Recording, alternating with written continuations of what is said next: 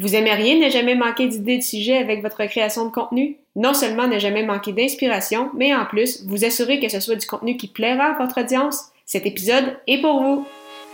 Les médias sociaux en affaires est votre rendez-vous hebdomadaire pour en connaître davantage sur les différents réseaux sociaux et les plateformes de création de contenu dans un contexte d'affaires.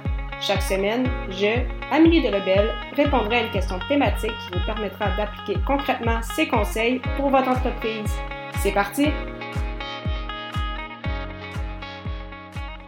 Bonjour à tous, je suis très heureuse de vous retrouver pour ce 13e épisode des médias sociaux en affaires. Aujourd'hui, on répond à la question comment trouver des idées pour votre création de contenu? Alors, pour plusieurs, il s'agit quand même d'un élément important, donc une certaine crainte quand on commence dans la création de contenu, soit de s'assurer de ne jamais manquer d'idées et non seulement de ne jamais manquer d'idées, mais également de s'assurer que ce soit du contenu euh, qui va plaire à notre audience, qui va plaire à notre euh, persona. Donc, que ce soit avec des articles de blog, euh, des épisodes de podcast ou des vidéos. Bien évidemment, le premier point est de penser justement à votre persona, de toujours le garder en tête.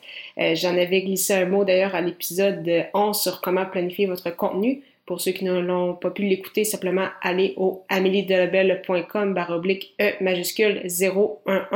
Donc, pourquoi c'est important de penser à votre persona? C'est parce que c'est ce qui va vous permettre de vous inspirer. Vous avez juste à penser aux problématiques auxquelles euh, ils souhaitent trouver des, solutions. C'est quoi leur point de douleur, leur euh, pain points, comme on dit en anglais? Donc, en ayant toujours en tête votre persona, vous savez ce qui lui manque comme complément d'information. Si vous avez déjà créé un peu de contenu, vous savez peut-être aussi certains contenus qu'ils euh, préfèrent, certains sujets qu'ils aimeraient que vous abordez. Donc, vraiment, un premier point pour ne jamais manquer d'idées est de toujours garder à l'esprit votre persona. Le deuxième point, si justement vous avez déjà créé du contenu par euh, le passé, que ce soit des articles de blog, des vidéos, des épisodes de podcast, eh bien, vous pouvez vous servir de ce contenu-là en réutilisant votre contenu.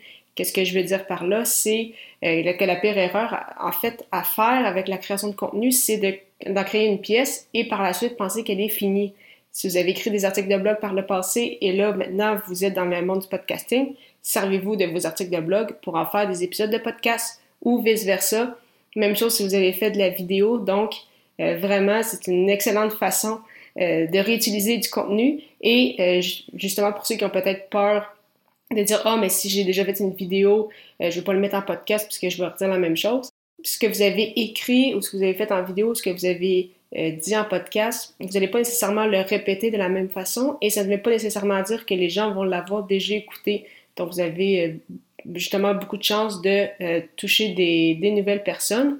Et euh, si jamais en fait vous n'avez jamais créé de contenu, donc vous, euh, vous débutez, regardez un peu si, sur ce qui se fait ailleurs, donc soit sur peut-être d'autres blogs, sur d'autres podcasts, voir les, les, sujets dans votre, dans votre niche, bien évidemment, qui, qui correspondent aux mêmes personas.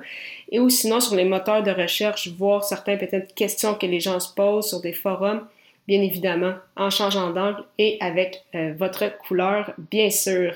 Le troisième point, c'est d'utiliser les différents réseaux sociaux.